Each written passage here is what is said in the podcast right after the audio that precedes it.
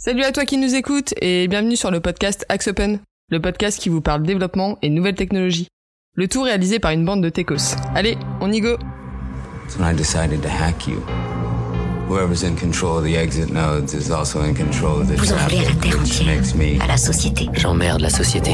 Je sais que vous avez beaucoup de raisons d'être en colère, mais ce n'est pas en refoulant toutes ces émotions à l'intérieur de vous que vous irez mieux. Salut à tous et bienvenue dans l'épisode 3, les bases de données. Alors pour en parler, j'ai aujourd'hui avec moi donc Florent, Bonjour. Philippe Bonjour. et nos deux invités Jordan Bonjour tout le monde. et Quentin. Bonjour, bonjour. Alors avant de rentrer dans le vif du sujet, on va commencer avec la Minute Buzz.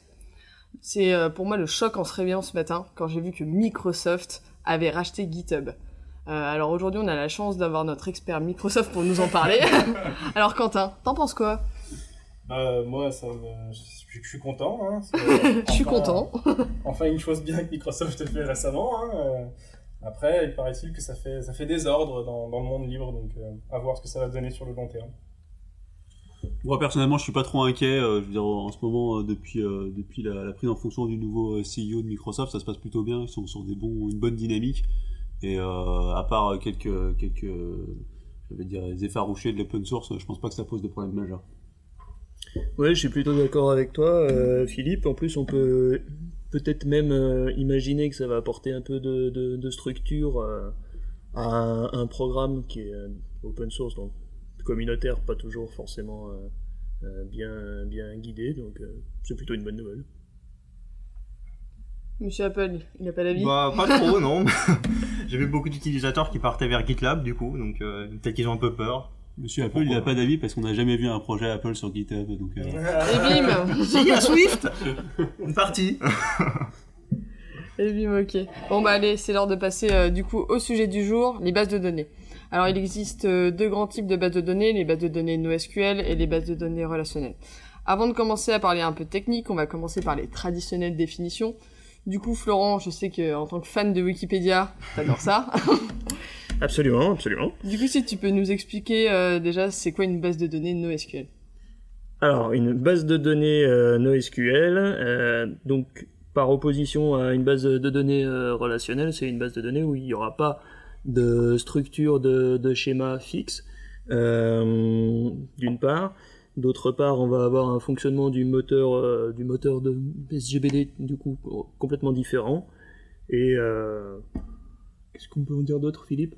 Ouais, bah en, en fait, je dirais qu'il faut peut-être définir le relationnel avant de partir sur le le, le Oui, NoSQL, voilà, parce oui. que du coup ça, ça permet de mieux cadrer les choses. Euh, Sur la, sur la partie relationnelle, hein, on est habitué, hein, c'est un fonctionnement à la Excel, vous avez des tables euh, qui ont des liens les unes après les autres, euh, et vous faites un, D'où le terme de relationnel. de le table de relationnel, voilà, et, et l'objectif c'est d'assurer une intégrité, euh, une intégrité forte de vos données avec un typage fort, que vous pouvez requêter grâce au langage que tout le monde connaît, hein, qui est le langage SQL.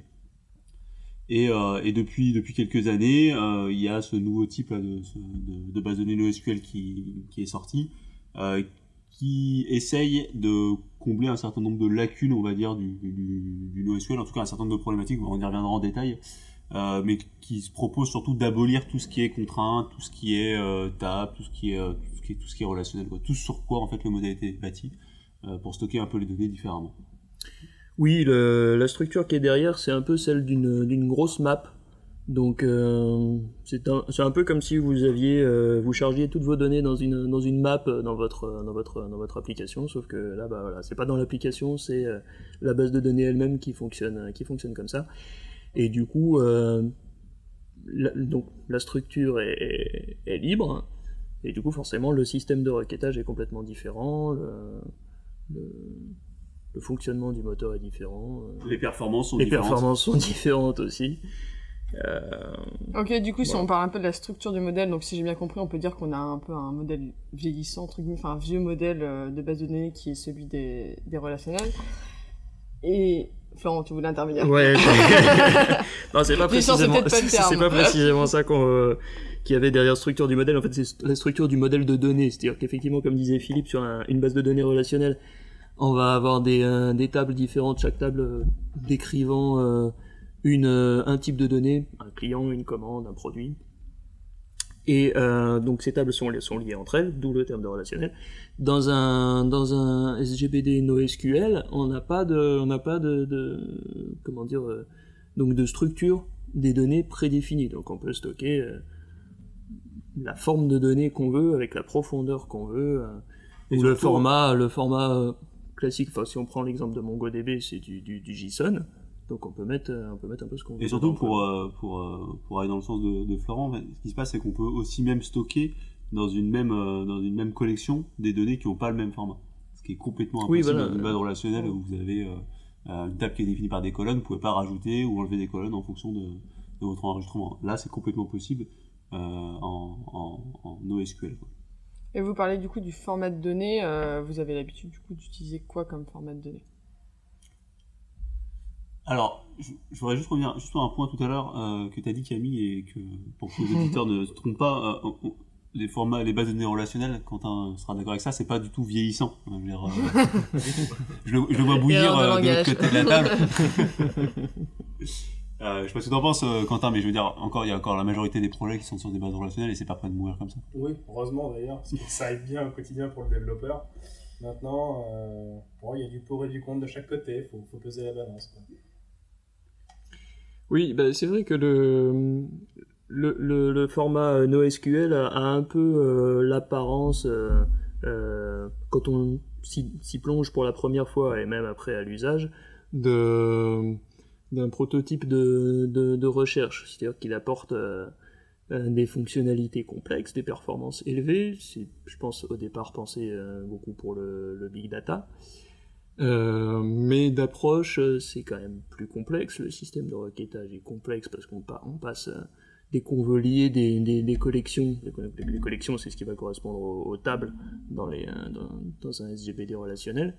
Des convolés, des collections entre elles, c'est compliqué parce qu'on passe par des flat maps, on passe euh, par des étapes euh, ouais, d'agrégation complexes. Là où en SQL, par contre, on a des opérations qui sont, qui sont simplistes. Standardisé. Et oui, mais là aussi, c'est standardisé. Le- Ouais, chacun fait un peu à sa sauce quand même, non? Enfin, j'ai l'impression. Ouais, mais ça, on peut, on peut te dire la même chose en SQL. C'est-à-dire, tu peux faire, euh, tu peux faire une jointure comme tu peux faire une sous-requête. Enfin, tu vois, c'est Oui, c'est vrai. pour le coup. euh, pas pour le coup, c'est assez normal que, qu'un SGBD apporte différentes euh, façons de, de requêter ces données. Mais par contre, c'est vrai que la- l'approche est complexe et ça fait, oui, ça fait plus un peu le, le, le, le trip du chercheur euh, MongoDB et, et c'est pas, c'est pas facilement accessible.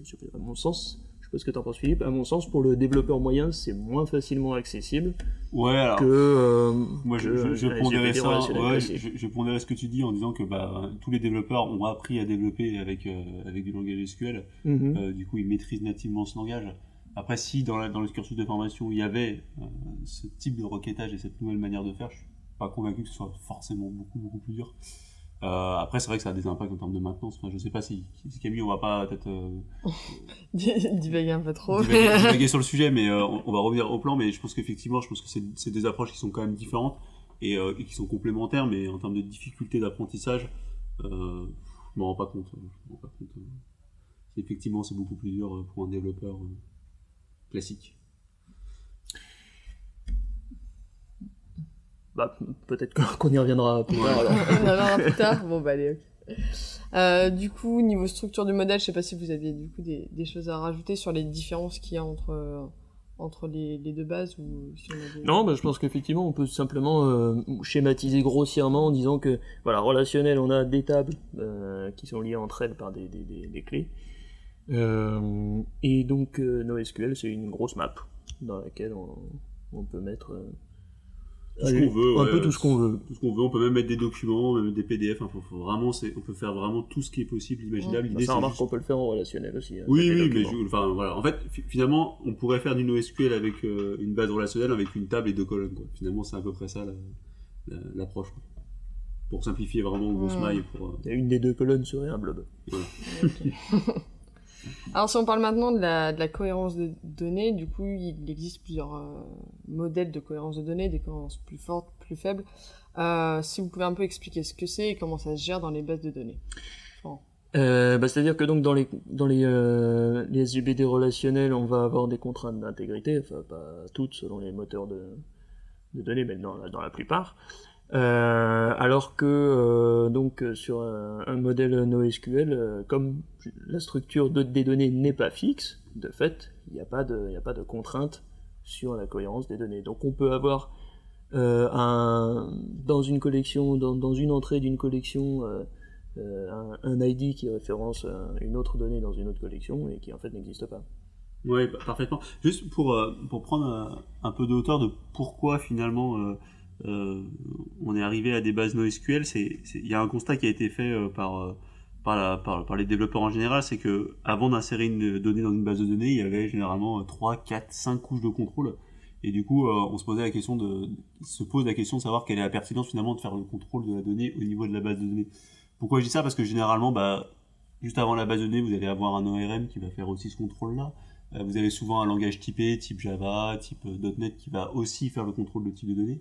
Et en amont de ça, vous allez avoir en plus les contrôles surface côté, euh, côté utilisateur, les contrôles JavaScript, les contrôles JSF, les contrôles, je sais même pas comment ça s'appelle en .NET, les contrôles de surface, mais je veux dire, en tout cas, vous avez, vous avez l'intégralité des, contrôles qui sont faits, ce qui fait que finalement, la probabilité pour que vous entriez une donnée fausse dans votre base de données, elle révèle plus du... Enfin, c'est quasiment improbable, quoi si vous avez fait correctement votre développement, euh, ça me paraît. Et du, et du coup, on se dit, et ce qui a été dit dans le développement des SQL, c'est quel intérêt d'aller mettre des contrôles qui sont coûteux en termes de perf, en termes d'espace, en termes de temps, enfin peu importe, dans une base, alors qu'en fait, finalement, ce qui nous intéresse dans la base, c'est essentiellement euh, stocker des données euh, là-dessus. Quentin, je te vois, je te, je te vois qui Tu acquiesce, j'ai l'impression que t'es es, d'accord. Et, et- Oui, oui, non, mais c'est cohérent ce que tu dis. euh, c'est ça. Quoi. C'est ça. Mon dieu, il est totalement d'accord. C'est rare. d'accord. Et du coup, euh, donc si on parle un peu plus en détail du moteur du SGBD, euh, comment est-ce que ça fonctionne? Alors Philippe, peut-être que un peu plus Philippe, euh, euh, calé là-dessus. Pouah, c'est une question. euh, c'est une Alors déjà, il y, a- il y a des grosses différences entre les différentes euh, implémentations, mais l'idée l'idée générale d'un d'un- dans un dans un GBD euh, type euh, type NoSQL, c'est qu'on on va essayer d'aller faire le traitement le plus bas possible de la donnée. Euh, on y reviendra, je pense, juste après euh, dans, dans la partie Oui, requêtage. Et voilà, là, Florent nous expliquera comment on fait le requêtage de projection. Mais l'idée, c'est que grosso modo, euh, on va travailler non pas en, en ensemble comme on peut le faire dans une base relationnelle, on va travailler de manière unitaire sur chacun des éléments de la collection de manière unitaire. Et pourquoi on fait ça Essentiellement pour être capable de le multithreader euh, au niveau des différents processus, des différents pardon, processeurs du, de la machine, mais aussi de pouvoir le multithreader euh, sur différentes instances, différents serveurs, que ça soit en local ou dans un cloud, dans un réseau. L'idée, c'est un peu ça, euh, ce qui est très compliqué, en tout cas pas si simple que ça à faire en, en, en relationnel. Donc tu parles de cluster. Hein. Ouais, je parle, voilà, je parle de les- cluster, tout ça, et du coup, le, voilà, le fonctionnement, c'est de traiter la donnée unitairement, là où dans un, un langage SQL, c'est de traiter la, la donnée euh, de manière ensembliste, euh, ce, qui est, ce qui est une approche complètement différente. Mais c'est vrai que sur un, sur un SGBD relationnel, euh, lorsqu'on met en place un cluster, on a une réplication des, des données. euh, enfin, Et puis, Sauf, la- euh, ouais. Oui, il y a une réplication des données et l'intégrité est très compliquée à assurer euh, sur, du, sur plusieurs bases. Quoi. mm, mm. Ok, alors puisqu'on a un peu entamé le, le sujet du requêtage, euh, bah, on va aller droit dedans. hein. Euh, du coup, le requêtage, ça se passe comment? Parce que euh, du coup, en fonction des, euh, des bases de données, donc il y a des langages déjà différents. Tout à fait, oui. Donc, du coup, pour tout ce qui est relationnel, on est sur du SQL, donc ça que tous les, tous les développeurs du monde connaissent, qui est un langage finalement relativement simple, avec lequel on peut pour autant créer des requêtes très très complexes. Et c'est vrai qu'on peut faire énormément de choses. Euh, en NoSQL, on n'a par définition pas de SQL. Euh, et donc, euh, on va être sur un, sur un requêtage. Alors, si on veut juste, par exemple, lister les entrées d'une collection, c'est simpliste. On a une méthode qui euh, find, pouf, il ramène tout et c'est fait. Euh, maintenant, si on veut, si on veut faire euh, des sélections, si on veut filtrer, si on veut euh, agréger des données, faire des projections, là, on va être obligé de faire effectivement un agrégat et donc, en gros, piper différentes opérations. Donc, on décrit en fait une succession d'opérations à effectuer pour, à partir de, de l'intégralité de la collection d'entrées, construire le résultat qu'on veut obtenir. Alors, dans, l'absolu, c'est pas, pas très complexe, mais c'est vrai que ça passe par des notions qui sont pas simplistes, comme par exemple les flat maps. Souvent, les développeurs ont un peu de mal à visualiser le, rendu d'une flat map. Et puis, euh, il y a quand même une certaine complexité à partir du moment où on veut aller récupérer des données qui sont euh, un niveau de profondeur dans la, dans la, dans la structure de, de, de l'entrée de la collection, euh, bah, au-delà du premier niveau en fait. Euh, parce qu'on est obligé de passer par des projections, euh, remonter les données, faire, faire, faire l'agrégation qu'on qu'on veut, redescendre la donnée après, enfin c'est complexe. Ouais, c'est complexe, puis ça demande, ça demande quand même une capacité d'abstraction Qui est forte. Ouais, D'où mon Voilà. propos de tout à l'heure sur la complexité. sur la complexité des. Mais on peut aussi, euh, du coup, peut-être se dire que c'est pas pour ça, pour cette utilisation-là, que, que, que ça a été pensé. Non, bah, c'est clairement orienté, orienté performance. hein. C'est sûr que, le- que l'expressivité du, du langage de requêtage est vraiment, euh, vraiment pensée pour euh, être interprété rapidement par euh, le moteur de base de données et d'être capable de traiter des millions d'enregistrements. C'est vraiment ça qui a été pensé. Ouais. Et puis, euh, je reviendrai sur, sur juste la comparaison avec le SQL. En fait, il y a beaucoup de développeurs qui ont tendance, euh, je vais dire bêtement, mais c'est c'est pas de manière péjorative, mais à, à comparer les deux. C'est pas tellement comparable. Il y en a un qui est vraiment, euh, le SQL, c'est vraiment, je, récupère des données. En fait, c'est un langage de, de- de récupération de données. Mm. Euh, quel que soit le format dans lequel vous allez récupérer, vous allez essayer de requêter des données. Là où dans le langage, euh, enfin dans n'importe quel système NoSQL, vous allez effectivement récupérer les données, mais vous allez aussi pouvoir la traiter et la manipuler directement au niveau de la base de données. Et en particulier, vous allez pouvoir effectuer des opérations qui sont assez complexes, voire très complexes. Et dès que vous allez, bah, par exemple, manipuler des statistiques, euh, je sais pas, par exemple, sur un Google Analytics, vous allez pouvoir être capable de traiter des très gros volumes de données parce que vous allez traiter de manière unitaire et réaliser les calculs au sein de la base de données.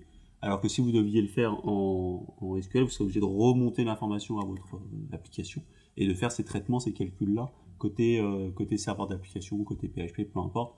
Et du coup, vous allez avoir une déperdition d'énergie qui est, qui est assez, qui est assez colossale. Quoi. Donc au final, euh, on gagne pas mal de temps, euh, Alors, euh, ou pas. en termes, oui, alors non, on perd du temps à l'écrire. On perd du temps à l'écrire, mais au Mais final, en fait, à terme... quelque part, euh, quelque part, vous allez euh, déporter une partie de votre logique applicative au niveau de la base de données, Ouais. euh, qui va la réaliser au plus près des données, et, et du coup, en termes de performance, c'est sensiblement meilleur. Et encore, et encore, ça dépend. Enfin, Mm. je pense que je pense que là-dessus, c'est pas c'est pas inutile. Enfin, si, si vous si vous êtes une une ESN, c'est une ESN qu'on dit maintenant, Ah, c'est le nouveau terme à la mode. euh, et que vous voulez vous lancer dans les dans les bases de données NoSQL, je pense que c'est pas inutile de, de, de former vos, vos développeurs euh, au langage. Moi, j'ai j'ai eu des cas de, de, de développeurs qui m'ont fait euh, des requêtes qui dans l'idée étaient pas si complexes que ça sur du sur du MongoDB et qui euh, s'exécutaient en plus de 20 secondes. Et en la découpant, on on avait 5 fois, 5 fois 40 millisecondes. Donc, bon, je pense que, je pense que c'était pas euh, tellement. euh, il n'y avait pas un gros volume de données, je pense que c'était simplement la, la, la syntaxe qui n'était pas, qui était pas la meilleure. Ouais, je pense qu'il y a des logiques à prendre, et comme disait Philippe, effectivement, on est sur, on est, on est- en fait, on est vraiment sur un paradigme de requêtage qui n'a rien à voir, et donc il faut vraiment entrer dedans. quoi. Ouais, puis faut pas essayer de traduire du SQL en NoSQL. Voilà, ouais, c'est ça, faut pas traduire. C'est vraiment ça. C'est, la logique n'a rien à voir. La logique rien à voir, oui, il faut vraiment, il faut vraiment réfléchir, euh, faut réfléchir différemment. Et d'ailleurs, même en termes d'architecture euh, programme, ça, ça, ça demande de concevoir un peu différemment les choses. quoi. Ok. Et euh, vous parliez là juste avant, vous avez évoqué la performance du coup des bases. Euh, comment est-ce que vous considérez qu'une base de données elle est performante ou pas en fait? Comment est-ce qu'on peut définir euh, définir ça? Sur le sur les temps de réponse et sur la sur la résistance euh, à la volumétrie. C'est les deux gros euh, Oui, alors. euh, pôles de mesure. hein. Ouais, et puis aussi la capacité à traiter en parallèle un, un grand nombre de requêtes parce que parce qu'en fait, par exemple, si vous Oui. avez une application, euh, je vous dis n'importe quoi, vous avez une flotte de smartphones qui va remonter de la donnée analytics, vous allez avoir peut-être euh, euh, je sais pas 10 000, 15 000 utilisateurs qui vont aller pusher une donnée toutes les secondes. Si vous faites ça avec une base euh, SQL relationnelle classique, ben vous allez avoir des, des milliers d'insertions et généralement c'est un peu compliqué d'arriver à écrire rapidement la donnée, surtout si la donnée est un peu volumineuse, ça devient compliqué. Euh, cette capacité, comme, comme, comme l'a dit Florent, à traiter un gros volume de données, je pense que c'est un des points euh, majoritaires, mais aussi la capacité à, à avoir ce qu'on appelle une scalabilité horizontale, à être capable de, en ajoutant des serveurs, en ajoutant de la, la ressource matérielle, être capable d'ajouter de la performance. Là où on sait, hein, même sur des, des très, des très grosses bases de données type Oracle ou type SQL Server euh, que vous montez en, en cluster, vous allez avoir du mal à, à, à, à avoir des, des nombres d'insertions et de requêtage en parallèle qui soient, qui soient très, très, très, très volumineux. Et du coup, ces, ces performances, vous, vous les mesurez comment? Est-ce que vous les mesurez déjà? Euh, Ah, Si oui, à quel intervalle? Et euh, est-ce que vous utilisez des outils spécifiques? Alors, on peut, on peut mesurer les performances de la base de données. Il y a- on peut le faire avec, euh, je sais pas, par exemple, un PageMeter ou des, des, des benches euh, où sur les bases de données, ils donnent des informations euh, sur ces performances. Tout ça existe. Après, généralement, les performances, bah, comme souvent, hein, on, les, on les mesure quand ça va mal. Euh, je pense que la première mesure, c'est le ressenti à l'utilisation au final. hein. oui, et, et- et du coup, c'est généralement là qu'on se pose la question de savoir euh, pourquoi c'est lent. Quand vous êtes en SQL, bah, vous avez souvent des requêtes ou des volumes de données qui sont importants. Euh, et quand, quand vous avez des, des lenteurs de performance en NoSQL, c'est essentiellement, enfin, comme, euh, comme Florent l'a dit, c'est des requêtes qui sont, qui sont, euh, enfin, Qui sont mal faites. Sont- on va, oui, on va voilà. dire les choses clairement. Mais on a, on a le même problème, de toute façon, que ce soit en relationnel ou en, ou en NoSQL. faut- En, en relationnel, on arrive facilement à des requêtes extrêmement complexes et qui sont, Mm. et qui sont pas performantes. Euh, mais euh, pour rebondir euh, sur ce que tu disais, Philippe, sur le sur le, les, les performances, effectivement, je pense qu'on on peut quand même dire aussi que, par exemple, en écriture, euh, le NoSQL est clairement plus performant que le, que le relationnel. Après, en lecture, bon, Ouais, alors. ça va dépendre justement peut-être de la requête. Effectivement, alors en écriture, c'est c'est 100 000 fois plus performant parce que quand on vous insérez une donnée en SQL, il ne fait aucun contrôle. Voilà. Euh, ça revient quelque part à écrire un fichier sur un disque dur, quoi. Enfin, si je, si je simplifie à l'extrême. Du coup, euh, alors en, en, en SQL classique, bah, il va vérifier chacun des champs. Déjà, il va devoir parser la requête, il va devoir comprendre quels sont les champs, il va devoir vérifier que les champs ils sont bien du type de la colonne, qu'ils font bien la bonne taille, qu'ils respectent bien toutes les contraintes d'intégrité. Donc, c'est normal, hein, vous avez plus de traitement, plus de temps. Quoi. Et du coup, vous avez des, euh, des petites astuces euh, quand vous avez des problèmes de performance sur les bases de données à nous partager? Où tout va toujours bien et euh, vous êtes excellent? Non, non, tout, tout, tout va pas toujours bien. Euh, de mémoire, j'ai pas souvenir qu'on ait eu beaucoup de problèmes sur des systèmes qu'on a montés en interne. Non, Ça euh, me voilà. dit rien. Par contre, oui, des, des, des audits de performance euh, chez, des, chez des clients qui pouvaient être liés à des, à des SGBD. Où ça, on Ouais. en a eu, mais euh, Mais c'est essentiellement parce que la technologie n'a pas été utilisée dans le sens dans Oui, lequel voilà. elle devait être utilisée. Quoi. Typiquement, c'est les requêtes Hibernate ou euh, ce genre de choses qui sont trop, trop gourmandes. Donc là, du coup, ça remonte au niveau applicatif. Mm. Mais euh, non, aujourd'hui, les bases de données, on peut clairement le dire qu'elles sont optimisées, qu'elles sont hyper performantes. Après, c'est sûr que le que l'usage qu'on fait des bases NoSQL est beaucoup plus performant pour l'usage qu'on en fait. Euh, mais on peut pas aujourd'hui critiquer, le, critiquer le- les bases de données qui sont, qui sont au-dessus de ce qui, a- qui s'est fait par le passé. D'accord. Du coup, maintenant, on sait un peu plus sur les bases de données. Euh, Aujourd'hui, quand on commence un, un nouveau projet, comment est-ce qu'on fait pour choisir sa base de données? Florent, C'est la, la grande c'est question. la grande question. Plouf plouf Ouf, à peu près. Non, non. euh, Déjà, si votre Alors- client a envie de faire du NoSQL, vous en faites parce qu'il Oui, alors voilà, outre le- les aspects politiques, si on se place sur un, pan- un plan euh, purement technique, je pense que ça, enfin, ça dépend vraiment du, du- du contexte de votre application.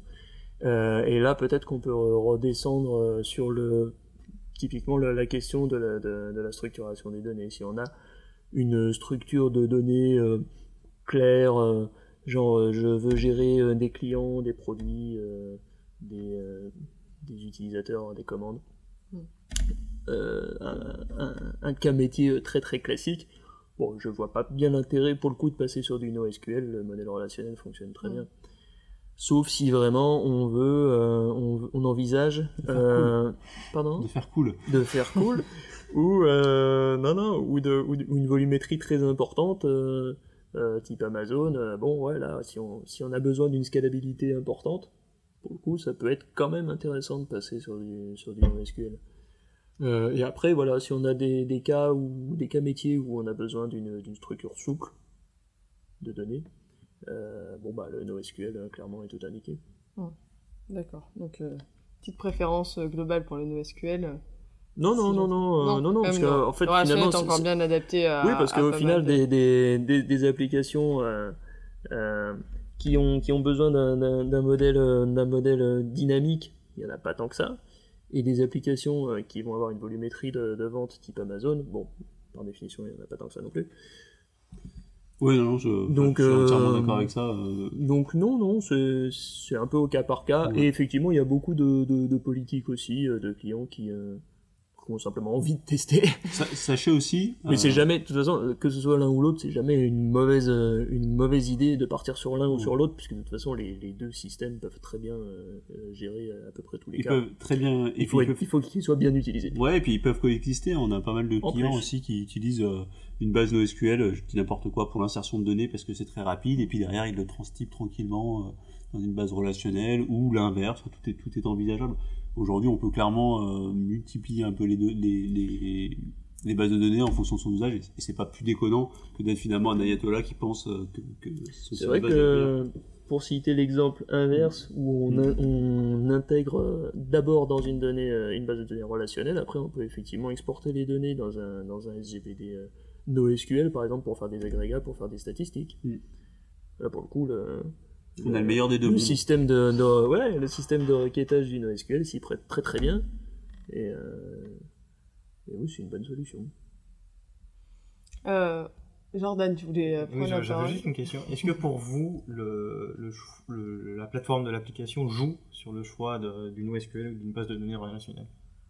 Qu'est-ce que tu appelles la plateforme de l'application? Par exemple, euh, moi qui fais du développement mobile, je sais que j'aurais plus tendance à privilégier le NoSQL dans certains cas, pas tout le temps bien sûr, parce que euh, facilité de compréhension, peut-être pour moi. Est-ce que, je sais pas, la plateforme peut jouer? Alors, ce point de vue Parce que là, tu parles de mobile, mais du coup, ce serait le, ce serait le SGBD backend ou le SGBD local? Ah, je sais pas. Les deux D'accord.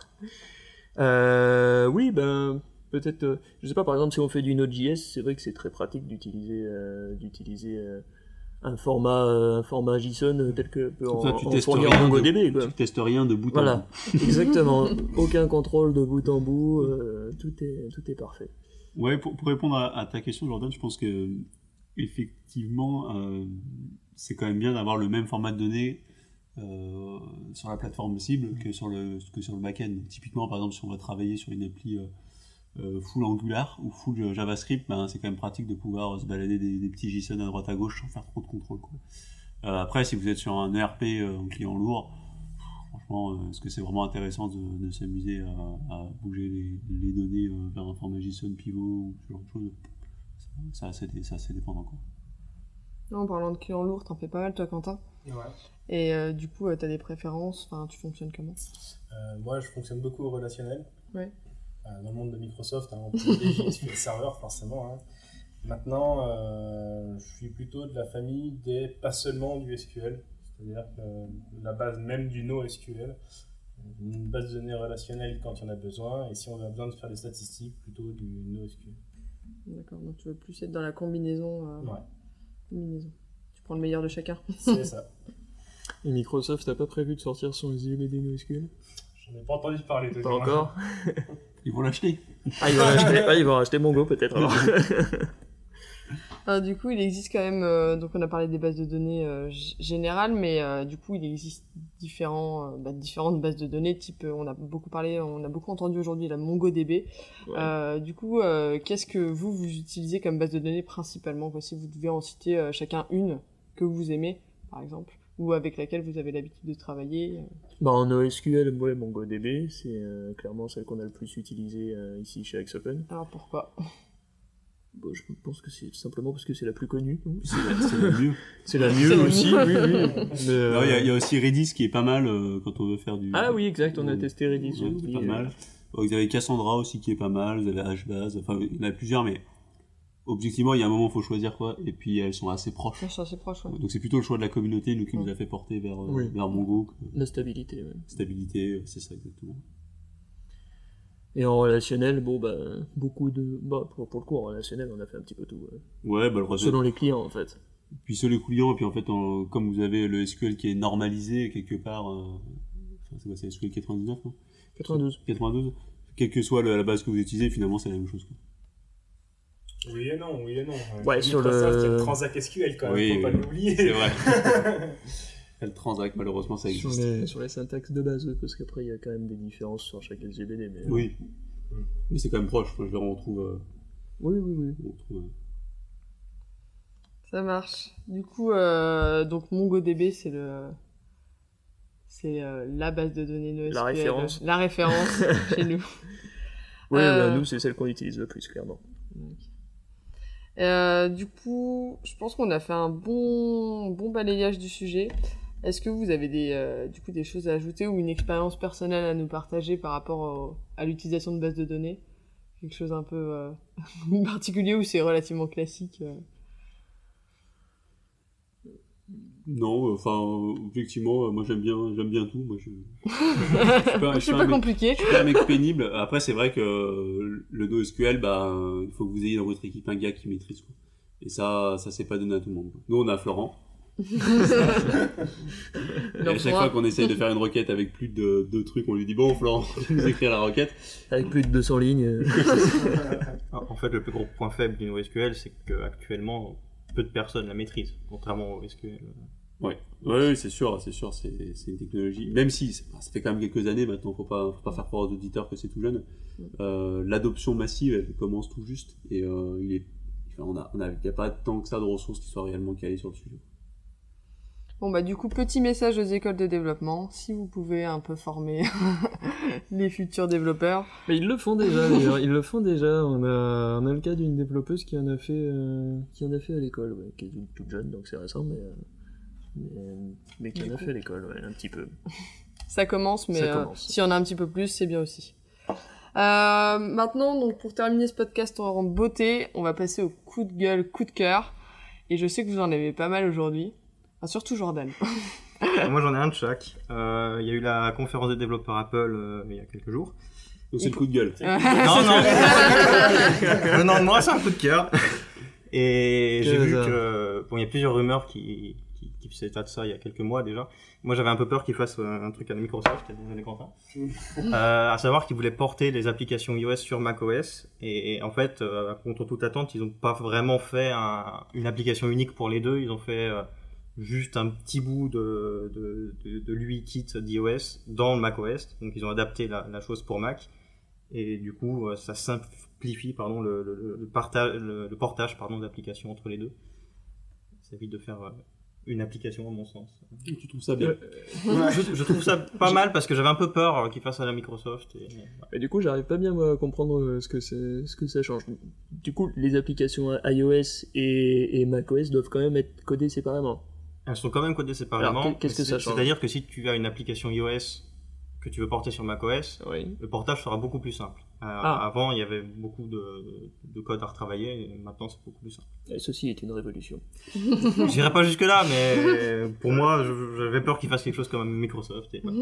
Et du coup, si tu payes la modique somme de 2000 dollars, on te porte 30% de ton code. Ouh Et le coup de gueule, bah, c'était petit coup de gueule personnel. Je trouve que les, les systèmes embarqués dans les voitures euh, pour pour pour pour, pour, euh, déporter l'OS mobile sur votre euh, l'écran de votre voiture est pas assez normalisé à mon goût. À savoir, c'est toujours en option, etc. Et je trouve que bah, à l'heure d'aujourd'hui, ça serait même indispensable dans, dans une voiture. Ouais, mais de ce côté-là, Apple, pour le coup, ils ont enfin décidé d'ouvrir euh, la possibilité dans les voitures d'avoir autre chose que leur Google, que leur Maps à la noix, Oui, c'est pas trop tôt. Je suis d'accord. et ça, c'est, Ah oui, pas mal. ouais. Oui, ça c'est pas On va mal. enfin euh, arrêter d'être perdu dans le désert avec un gars qui te dit que t'es arrivé. enfin, une jolie voix de Siri qui nous dit que t'es arrivé. Faut se plaindre à TomTom. Moi, je crois que c'est TomTom qui est derrière tout ça. Ouais. Mm. Euh, Si je dis pas de bêtises. hein. Tom Tom, si tu nous entends. ok, bah merci Jordan. Il y a d'autres coups de gueule, coups de cœur aujourd'hui où euh, tout le monde est content, neutre et, et tout va bien? On est content, on a Ouais. nos SGBD, euh, nos SQL, euh, tout va bien. Tout va bien. Et vive mon go. bah du coup, euh, le podcast euh, touche à sa fin. Alors merci à tous d'avoir euh, participé et aussi de nous avoir écoutés. Pensez à vous abonner pour pas louper les prochains podcasts. Et puis euh, à plus tout le monde. Au revoir. À bientôt Ciao Salut